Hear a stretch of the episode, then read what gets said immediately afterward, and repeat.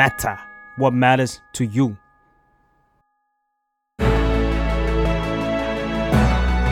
Why it matters now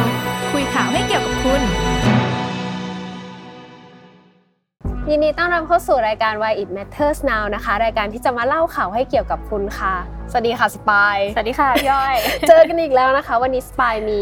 ข่าวอะไรหรือว่าเรื่องอะไรจะมาเล่าให้ทุกคนฟังคะ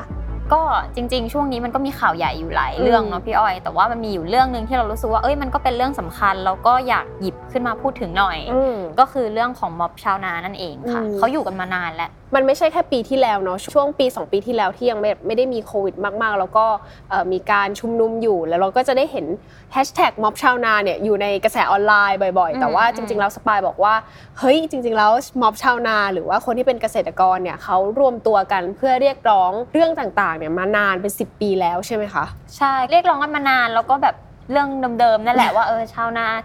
เจอปัญหาเรื่องความยากจนนู่นนี่นั่นอืมแต่ว่าในรอบล่าสุดเนี่ยคือเขามากันตั้งแต่วันที่ 24 มกราก็คืออมอยู่กันมาเดือนกว่าและจนถึงตอนนี้ก็ยังอยู่ยังจากตอนแรกอยู่ที่กระทรวงการคลังอืมเขาก็ย้ายเดินขบวนกันมาอยู่ทำเนียบ แล้วก็มาอยู่ที่หน้า UN ค่ะ ตอนนี้ล่าสุด คือเรามองว่า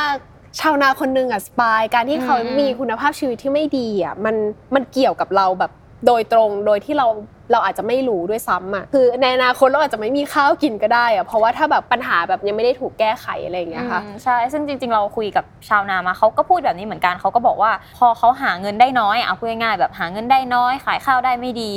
ลูกหลานเขาเห็นก็ไม่มีใครอยากเป็นชาวนา แล้วเพราะเรารู้ว่าอาชีพนี้มันเป็นอาชีพที่ทำเงินไม่ได้อืมเลี้ยงตัวเองไม่ได้แล้วก็เครียดอย่างเงี้ยก็ไม่ทำแล้วกลายเป็นว่า ชาวนาตอนเนี้ยก็เหลือแค่รุ่นอายุประมาณแบบ 40 ขึ้นไปอะ ก็คือไม่มีเด็กๆ เจนใหม่ที่อยากจะเป็นใช่ ชาวนาหรือเป็นเกษตรกรเลย ทุกคนก็จะหนีออกจากอาชีพนี้ ใช่ ซึ่งอืมมันก็อาจจะส่งผลให้เรื่องข้าวของเราอาจจากที่แต่ก่อนเราเคยมีข้าวไทยที่ทุกคนบอกว่าโอ้โหเป็นข้าวแบบดีส่งออกเป็นแชมป์โลกอะไรอย่างเงี้ย หายไปก็ได้เหมือนกันอืมอืมอืม อันนี้ก็เป็นอีกเรื่องหนึ่งเนาะ อย่างในมุมแบบเชิงเศรษฐกิจอย่างเงี้ยเนาะอืม คือคิดง่ายๆอะทุกคนแบบข้าวจานหนึ่งอะที่เราเคยซื้อมันในราคาแบบ 40 50 โอเค มันก็แพงแล้วอะไรเงี้ยอืมแต่ว่าอย่าลืมข้าวจานนั้นมันอาจจะเป็นข้าวที่ปลูกในประเทศ ถ้าปัญหาของชาวนายังไม่ถูกแก้ไขอะไรเงี้ยเรื่องหนี้หรือว่าเรื่องคุณภาพชีวิตที่แบบมันยังเป็นแบบนี้อยู่อะอืมคือเราอาจจะไม่มีข้าวที่ปลูกในประเทศเลย ไม่มีชาวนาเลย คือชาวนาน้อยลง กลายเป็นว่าเราต้องซื้อข้าวจากประเทศอื่น ๆ ประเทศเพื่อนบ้าน มันก็จะมีต้นทุนอีกอะไรเงี้ยดังนั้นเอ่อจากเดิมที่เราเคยซื้อจานละ 40 50มันอาจจะดีดไปถึงแบบ จานละร้อยสองร้อยเลยก็ได้ในอนาคตเนาะถ้าเราแบบยังไม่ทำอะไรเลยอะสปายใช่ใช่จริงแล้วถ้าเราพูดว่าชาวนาคือกระดูกสันหลังของชาติอะไอ้คำพูดเนี้ยเออมันแปลว่าเขาคือคนสำคัญ แล้วแปลอืมว่ารัฐจำเป็นจะต้องให้ความสำคัญกับอืมเขาด้วยเหมือนกันอืมอืมทีนี้เดี๋ยวเราพามาดูปัญหาดีกว่าว่าแบบอืมเฮ้ยมันเกิดอะไรขึ้นอะได้สิบปีเนี่ยทำไมมันเป็นปัญหาเดิมๆหรือเปล่า หรือว่ามันมีเรื่องอะไรที่เปลี่ยนไปบ้างอะคะ ก็คือเอาจริงๆนะตอนนี้เนี่ยปัญหาหลักๆ ก็คือเรื่องของราคาข้าวที่มันถูกลงเรื่อยๆ ในช่วงแบบ 3-4 ปีที่ผ่านมา แล้วก็ในทางตรงกันข้ามคือต้นทุนในการผลิตข้าวอะมันแพงขึ้นอืมพวกค่าปุ๋ยค่าน้ำมันอะไรอย่างเงี้ยอันเนี้ยค่าน้ำมันเราก็รู้กันดีใช่ไหมว่ามันแพงขึ้นเอออันเนี้ยมันก็เป็นปัจจัยที่ทำให้กลายเป็นว่าชาวนาเขาต้องใช้เงินในการปลูกข้าวอะ เยอะ แต่ว่าอืม ข้าวที่เขาขายได้มันกลับมีราคาน้อย มีราคาต่ำมันไม่พอที่จะมาทบต้นทุนด้วยซ้ำอืมันเลยกลายเป็นว่าเขาก็ต้องไปกู้หนี้เพื่อเอาเงินมาลงทุนใหม่ แต่ว่าข้าวที่ออกมามันก็ยังราคาแย่อยู่อืมันก็ทบหนี้ไม่ได้ก็อืมกลายเป็นว่าเขาก็ต้องไปกู้หนี้มาอีก คือมันอยู่อย่างเงี้ยมันวนวนวนเป็นจนแบบกลายเป็นแบบวังวนที่ออกไปไม่ได้สักทีอะอืมอืมใช่มันเลยกลายเป็นว่าเขาต้องอยู่แบบเนี้ยแล้วก็เป็นหนี้ แล้วก็ยากจนแล้วก็เครียด มีชาวนาหลายคนที่ตัดสินใจฆ่าตัวตาย เพราะว่าเขาไม่สามารถที่จะแบบมีชีวิตต่อไปได้อืมเขาหาเงินไม่ได้ทำอะไรไม่ได้ ก็อืมจบชีวิตตัวเองลง ถ้าถามถามตรงๆเลยสปายสมมติว่าเราเป็นชาวนาแล้วเราไม่ไปยืมเงินใครเราสามารถทำนาได้ไหมยากมากอะเล่าอย่างนี้ก่อนว่าเราอะไปคุยกับชาวนามาอืมเมื่อวันที่2มีนาคมที่ผ่านมาก็คือเขาก็ยังอยู่แหละ ตอนนี้เขาอยู่หน้าที่หน้า UN เนาะสหประชาชาติเขาก็บอกเราแบบนี้เหมือนกันว่า ถ้าไม่ให้เขากู้อะแล้วเขาจะเอาเงินมาจากไหน เพราะว่าราคาข้าวอืมมันไม่สามารถทำให้เขาแบบเอาไปลงทุนต่อได้คืออะไม่ต้องพูดถึงเรื่องลงทุนเลย เอาแค่แบบให้เขาซื้อข้าวกินเองอือะมให้เขามีชีวิตต่อได้เขายังทำไม่ได้เลยอะกำไรที่เขาจะเอามาเพื่อเอามาลงทุนใหม่ มันก็ไม่มีกลายเป็นว่าเขาก็ต้องไปกู้กู้กู้ตลอดอืมแต่ทีเนี้ยปัญหาที่มันหนักขึ้นไปอีกก็คือเรื่องของการกู้เงิน ซึ่งเราไปคุยกับคุณลุงคนนึงมาที่ม็อบชาวนา เดี๋ยวเราให้ฟังว่าคุณลุงพูดว่ายังไง ราคาข้าวตกมาตลอดสามปีสี่ปีแล้ว เนี่ยมันก็เลยเดือดร้อนมันมีมันมันหักลบแล้วมันต้นทุนไม่พอ แล้วอย่างนี้ทำไงอะคะพอต้นทุนไม่พอต้องก็เป็นหนี้ต้องไปกู้ใช่ไหมก็ไปกู้ทกสมาทกสก็เนี่ยก็เลยเป็นหนี้ทกสเยอะดอกแพงก็เลยต้องมามาเดินขบวนเนี่ยเพื่อจะเรียกร้องว่าจะควรรัฐบาลจะควรทำยังไง คุณลุงคนเนี้ยอายุ 65 ปีมาจากนครสวรรค์ ซึ่งก็คือถือว่าไม่ไกลมากอะอืมแต่จริงๆก็คือชาวนาหลายคนที่มาในในม็อบชาวนาครั้งเนี้ยคือมากันแบบไกลสุดก็เชียงใหม่ มาแบบเดินทางกันมาไกลมากแต่เขารวมตัวกันมามาหลายจังหวัดอะไรเงี้ยแล้วก็มาพูดถึงปัญหานี้ ซึ่งเมื่อกี้เราพูดถึงว่าเวลาเขากู้เงินใช่ไหมมันจะทำให้เขาแบบเป็นหนี้ซ้ำไปค่ะซ้ำมาจริง ๆ เวลาพูดเรื่องกู้เงินอะมันไม่ใช่แค่แบบกู้อย่างเดียวเนาะมันมีเรื่องดอกเบี้ยด้วยพี่อ้อย เออ อืมซึ่งอันเนี้ยก็เป็นแยเข้าไปใหญ่ ใช่อันนี้ก็เป็นอีกเรื่องหนึ่งที่สำคัญมาก เพราะว่าเวลาที่ชาวนาไปกู้เงิน ถ้าเขาไปกู้กับธนาคารที่คิดดอกเบี้ยแพงอืมเขาก็ต้องจ่ายเงินทั้งเงินต้นเงินดอกแบบมหาศาลน่ะปัญหามันอยู่ตรงเนี้ยแหละ คือตอนที่เราไปคุยอะก็มีพี่อีกคนนึงชื่อพี่อ้อย ชื่อเหมือนกัน แต่ว่าไม่ใช่คนนี้ พี่อ้อยเป็นหัวหน้ากองทุนฟื้นฟูและพัฒนาเกษตรกรของทางฝั่งอยุธยา จังหวัดอืมอยุธยา คือเขามีหลายจังหวัดเนาะเขารวมตัวกัน พี่อ้อยเนี่ยก็เล่าให้ฟังว่าปัญหาเรื่องหนี้เนี่ยมันส่งผลกับชาวนายังไง แต่อย่างคนที่เป็นหนี้ทกศก็คือเราก็กู้มาลงทุนทำเกษตรเรานี่แหละเพราะเราอยู่กับเนาะเราอยู่กับนา เราเข้าทกศคนบางคนที่เขาเข้าเลย ที่เขาเป็นหนี้ตับหนี้ตอนจนมาถึงรุ่นพ่อรุ่นแม่รุ่นลูกเลยค่ะก็เพราะอย่างนี้แหละ ลงทุนเยอะได้น้อย มันไม่ไม่ไม่ไม่คุ้มเนาะมันก็เลยต้องเป็นหนี้เป็นดินพอกหางหมูเนาะอย่างคนเมื่อก่อนเขาพูดดินพอกหางหมูจากมี จากหลักร้อยเป็นหลักพันหลักหมื่นเป็นหนี้เข้ามาเรื่อยๆ มันก็เลยเป็นการที่บางคนเสียที่ดินทำกินไปเลยนะ ถ้าเราไม่มีกองทุนเราไม่มีที่เกาะใหม่ เราจะเสียไปเลยที่ดินทำกินเราจะหมดเลย เรื่องที่พี่อ้อยพูดก็คือปัญหาราคาข้าวมันตกมพอราคาข้าวตก ต้นทุนแพงอืมก็กลายเป็นว่าต้องไปกู้หนี้ไปยืมสินอืมกันใช่ไหมทีนี้ใน ประเด็นก่อนที่เราจะเข้าเรื่องข้อเรียกร้องของชาวนา เราอยากอธิบายก่อนว่าจริง ๆอะมันมีกองทุนที่ชื่อกองทุนฟื้นฟู และพัฒนาเกษตรกรอืมซึ่งกองทุนนี้เนี่ยมันถือกำเนิดขึ้นมาจากพรบฟื้นฟู และพัฒนาเกษตรกรปี 2542 คือมากับรัฐธรรมนูญปี 40อืมกองทุนนี้เนี่ยมันจัดตั้งขึ้นมาเพื่อที่จะแก้ปัญหาหนี้สินของชาวนาอืมคือปกติเวลาชาวนาไปกู้หนี้เมื่อกี้อย่างที่เราบอกว่า กู้ทีก็ต้องเสียทั้ง เงินต้นเงินดอกเออต้องเสียเยอะใช่ไหมกองทุนนี้เนี่ยมันก็เลยถือกำเนิดขึ้นมาเพื่อที่จะไปซื้อหนี้แล้วก็หลักทรัพย์ของชาวนาที่จำนองไว้กับธนาคารกับสถาบันการเงินต่างอืมๆเอามาเป็นของกองทุนอืมแล้วให้ชาวนาเนี่ยจ่ายกับกองทุนคือผ่อนชำระกับกองทุนแทน โดยไม่เสียอัตราดอกเบี้ยอืม ก็คือช่วยลดต้นทุนให้กับอืมชาวนา แล้วก็จะไม่ทำให้ชาวนาเนี่ยเสียที่ดินทำกินอืมซึ่งเป็นปัญหาหลักๆ ที่เขาเจอกันอืมแล้วกองทุนนี้ปัจจุบันมันมันยังทำงานได้ได้ดีอยู่ไหมคะสบาย คือตอนเนี้ยที่มันติดปัญหาก็คืออมเรื่องของ ถ้ามันเป็นธนาคารเอกชนเนี่ยเขาสามารถจัดการจัดอะไรได้เลยอืมแต่ประเด็นคือมันมีธนาคารของรัฐอยู่ 4 แห่ง ซึ่งพอเป็นธนาคารของรัฐเนี่ย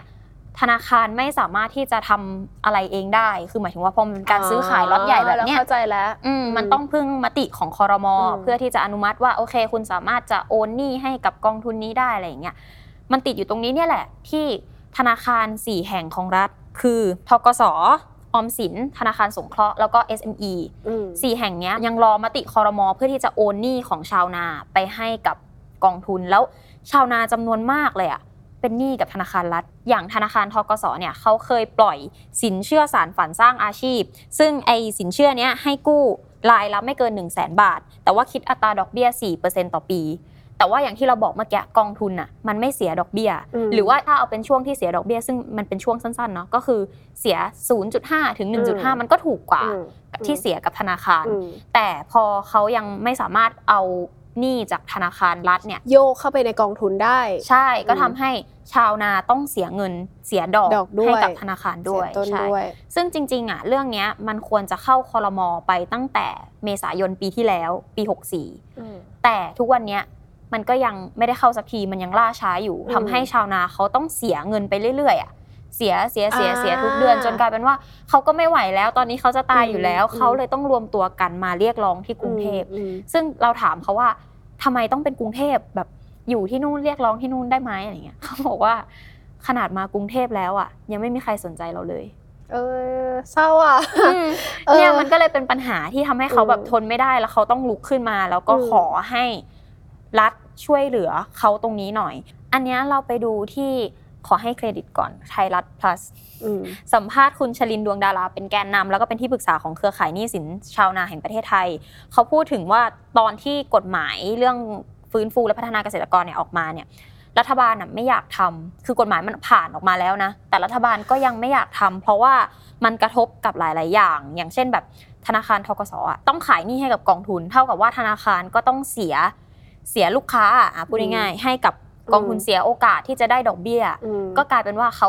ไม่อยากทำตรงนี้ แต่ณตอนนี้เนี่ยถ้าจะโอนหนี้ไปเข้ากับกองทุนเนี่ยมันมีเงื่อนไขด้วยว่าเขาเรียกร้องให้ตัดดอกเบี้ย แล้วก็ลดเงินต้น 50%ชาวนาเขาก็งงนะว่าเอ๊ะมันมันติดตรงไหนวะข้อเรียกร้องของเขามันสามารถทำได้จริงไหมอะไรเงี้ยแต่คอรมอเขายังไม่ได้เอาเข้ามาติไงก็เลยยังไม่รู้ว่า เอ๊ะมันติดบั๊กอะไรตรงไหนกันแน่ใช่อืมทำไมเขาถึงยังไม่สามารถช่วยเหลือหรือตอบอืมข้อเรียกร้องตรงนี้ได้อืมอืม นอกจากนี้มันยังมีที่บางเครือข่ายเขามองด้วยว่า นอกจากเรื่องของการโอนหุ้นนู่นนี่นั่น มันมีเรื่องของสภาพของการเมืองของประเทศเราอืมที่มันขาดความต่อเนื่องอืมคือ พอรัฐบาลใหม่มาปุ๊บนโยบายเดิมก็หายอืมหายหายอืมจนกลายเป็นว่าความช่วยเหลือของชาวนาที่มันควรจะต่อเนื่องอะมันมันก็หายไปใช่สะดุดอะไรอย่างเงี้ยใช่บวกกับเรื่องของการรัฐประหารที่อืมเปลี่ยนตัวผู้นำอะแต่ว่าคนล่าสุดก็อาจจะอยู่มานานหน่อยแต่ก็ไม่เกี่ยวกัน ทีนี้มันนำมาสู่ข้อเรียกร้องอะไรเราขอแบบชัดๆเลยว่าอืมเฮ้ยเอ่อม็อบชาวนาครั้งเนี้ยเขาเรียกร้องอะไรกันบ้างอะอย่างแรกก็คือข้อที่เราบอกไปเนาะเมื่อกี้คือขอให้สถาบันการเงินเจ้าหนี้เนี่ยชะลอการฟ้องบังคับยึดทรัพย์ เพื่อให้เข้าสู่กองทุนที่เขาต้องการ คือคือเหมือนแบบให้ชะลอ ตรงนี้ไปก่อนแล้วรอให้เขาเข้ากองทุน เพื่อที่จะไม่ให้แบบชาวนาสูญเสียทรัพย์สินกันไปมากกว่านี้อ่าโอเคอืมข้อที่ 2 คือขอให้ลดหนี้ปลดหนี้ให้กับเกษตรกรที่เป็นสมาชิกของกองทุน ในกรณีที่ตายพิการทุพพลภาพ ชราภาพ เจ็บป่วยด้วยโรคให้เหลือไม่เกิน 25%แล้วก็ข้อที่ 3 คือขอให้ตรวจสอบการทุจริตคอร์รัปชันของกองทุนนี้ เพราะว่าตัวกองทุนเนี่ยมันก็มีปัญหาเรื่องของการดำเนินงานเหมือนกัน เขารู้สึกว่า มันดำเนินงานได้อย่างไม่มีประสิทธิภาพ แล้วก็มีปัญหาหลายอย่างภายในองค์กรเขาก็ขอให้ตรวจสอบการทำงานขององค์กรอืมด้วย ฟังดูแล้วแบบเฮ้ยถอนหายใจยาวมากอืมเออทำไมทำไมเกษตรกรหรือว่าชีวิตชาวนาเราเราถึงเป็นแบบเนี้ยสปายอืมทำไมไม่รวยเอเนาะอทำใช่ไมไหมไม่รวยสักทีอะตอนที่เราไปคุยกับชาวนาที่ม็อบเนี่ยก็มีอืมพี่อ้อยอีกแล้วนะคะอีกพี่อ้อยอีกคนหนึ่งที่เป็นชาวนาเขาพูดประโยคนึงมาเขาบอกว่าอาชีพชาวนาเนี่ยเป็นอาชีพที่สำคัญต่อประเทศ แต่ไม่เคยได้รับความสำคัญเลยอืมเพราะว่าเขามองชาวนาเป็นแค่คนที่มีหน้าที่ทำนาปลูกนาทำนา อืมแต่คุณไม่ได้มีหน้าที่ในการทำอย่างอื่น คุณไม่ได้มีหน้าที่ที่จะมาแบบเรียกร้องสิ่งต่างๆ ซึ่งก็มีชาวนาอีกหลายคนตอนที่เราคุยเขาก็พูดถึงเรื่องนี้อีกเหมือนกันว่าเฮ้ยจริง ๆ มันมีสินค้าหลายอย่างเนาะเมื่อกี้ที่เราพูดกันว่าต้นทุนในการผลิตของชาวนามันแพงมากอะไรเงี้ย ต้นทุนเหล่านั้นจริง ๆ มันสามารถให้รัฐเข้ามาแทรกแซงเพื่อควบคุมราคาได้อืมแต่รัฐไม่เคยทำอืมในขณะเดียวกันราคาข้าวที่มันตกตกตกลงเนี่ยจริง ๆ มันก็มีวิธีช่วยด้วยการประกันราคาข้าว แต่ก็ไม่เคยมีอีกเหมือนกัน มันเลยทำให้กลายเป็นว่าต้นทุนเพิ่มขึ้นมาอย่างนี้ แต่ราคาข้าวมันตกลงไปอย่างนี้อืมเขาไม่เคยได้รับความสำคัญเลย เป็นเรื่องของมุมมองที่มีต่อชาวนาด้วย แล้วก็เป็นเรื่องของนโยบายช่วยเหลือที่มันไม่ได้อุ้มชูชาวนาจริง ๆ ด้วยอืมถ้าไปดูเนาะจริง ๆ มันจะมีแบบที่เราพูดถึงกันบ่อย ๆ ว่าแบบทำไมชาวนาญี่ปุ่นรวยเออใช่คือเรากำลังคิดว่า เฮ้ยประเทศไทยอะมันเป็นประเทศแหมใครๆก็บอกเนาะเราคือประเทศเกษตรกรรมอืมเรานี่คือข้อดีของเราแต่ว่ามามองไส้ในจริง ๆ อะ เราแบบเนี่ยดูชีวิตจริง ๆดิชาวนาแบบเป็นหนี้เยอะมากอืมคุณภาพชีวิตก็ไม่ค่อยดีอืมอะไรอย่างเงี้ยเอ่อจนเครียดทุกอย่างอะไรอย่างเงี้ยแล้วประเทศอื่นอย่างเงี้ยเขาเขาเป็นไหมสปายพอมีตัวอย่างมาเล่าให้ฟังไหมก็มีญี่ปุ่นที่อืมคนจะเทียบกันเยอะมากอ่าเนาะว่าแบบใช่โหชาวนาญี่ปุ่นรวยมากๆ แต่ว่าชาวนาไทยแบบคนละเรื่องเลยอืมอะไรเงี้ย คือเราไปดูของญี่ปุ่นจริง ๆเขาก็มีความเป็นมาที่ยาวนานเหมือนกันอื มมันมีกฎหมายปฏิรูปที่ดินตั้งแต่เมื่อปี 2489 ของญี่ปุ่น ที่เขาแบบเจ้าของที่ดินรายใหญ่สามารถถือครองที่ดินได้แค่เท่านี้อะสมมติก้อนเท่านี้ ถ้ามีเกินจากนี้มาเนี่ยคุณจะต้องเอามาขายคืนให้กับรัฐ โดยรัฐจะกำหนดราคาไว้ว่าอาจจะซื้อคืนเท่านี้นะอะไรเงี้ยแล้วพอรัฐซื้อคืนกลับมาปุ๊บเขาก็จะเอาที่ดินที่เขาซื้อคืนมา ไปขายต่อให้กับเกษตรกรรายย่อยอืมก็จะทำให้เกษตรกรรายย่อยสามารถซื้อที่ดินอืมเพื่อทำ เกษตรทำการเกษตรเพิ่มทำผลนาผลิตได้ทางการเกษตรของตัวเองได้ใช่เพิ่มการช่องทางการหารายได้เพิ่มขึ้นอีกใช่อะไรอย่างนี้ใช่ปะซึ่งจริง ๆ ช่วงนั้นเนี่ยโอเคมันก็อาจจะมีเรื่องของภาวะเงินเฟ้อด้วยที่ทำให้เขาสามารถแบบหาเงินมาซื้อที่ดินอ่าอะไรได้เร็วอะไรเงี้ยแต่มันก็เป็นส่วนหนึ่งที่ทำให้ชาวนาเขาแบบมีที่ดินน่ะแล้วจริง ๆ มันถือว่าเป็นแบบการปฏิรูปที่แบบสำเร็จระดับหนึ่งของโลกเลยนะ เพราะว่าทำให้ชาวนาแบบมีที่ดินในการทำกิน นอกจากนี้เนี่ยคือโอเค นะประวัติศาสตร์ถ้าประวัติศาสตร์ของญี่ปุ่นนะช่วงหนึ่งเนี่ยคือเขาจะไปแบบช่วยเหลือภาคอุตสาหกรรม ตอนนั้นเนี่ยราคาข้าวก็จะตกต่ำลงหน่อยคือแบบราคาไม่ได้แพงมากอะไรเงี้ยเพราะเขาต้องการไปอุดหนุนอุตสาหกรรม แต่พอเขาถึงจุดหนึ่งที่เขาอุดหนุนอุตสาหกรรม จนอุตสาหกรรมมันโตมากแล้วอะอืมเขาก็เอาเงินกลับมาอุดหนุนชาวนาด้วยการประกันภาคราเกคาษตรข้าวใช่ไหมคะใช่อืมใช่คือประกันราคาผลผลิตว่ารับซื้อจากคุณในราคาเท่านี้คือเป็นคนอืมควบคุมราคาเลยทำให้ราคาข้าวของญี่ปุ่นจากเดิมที่มันถูกมาก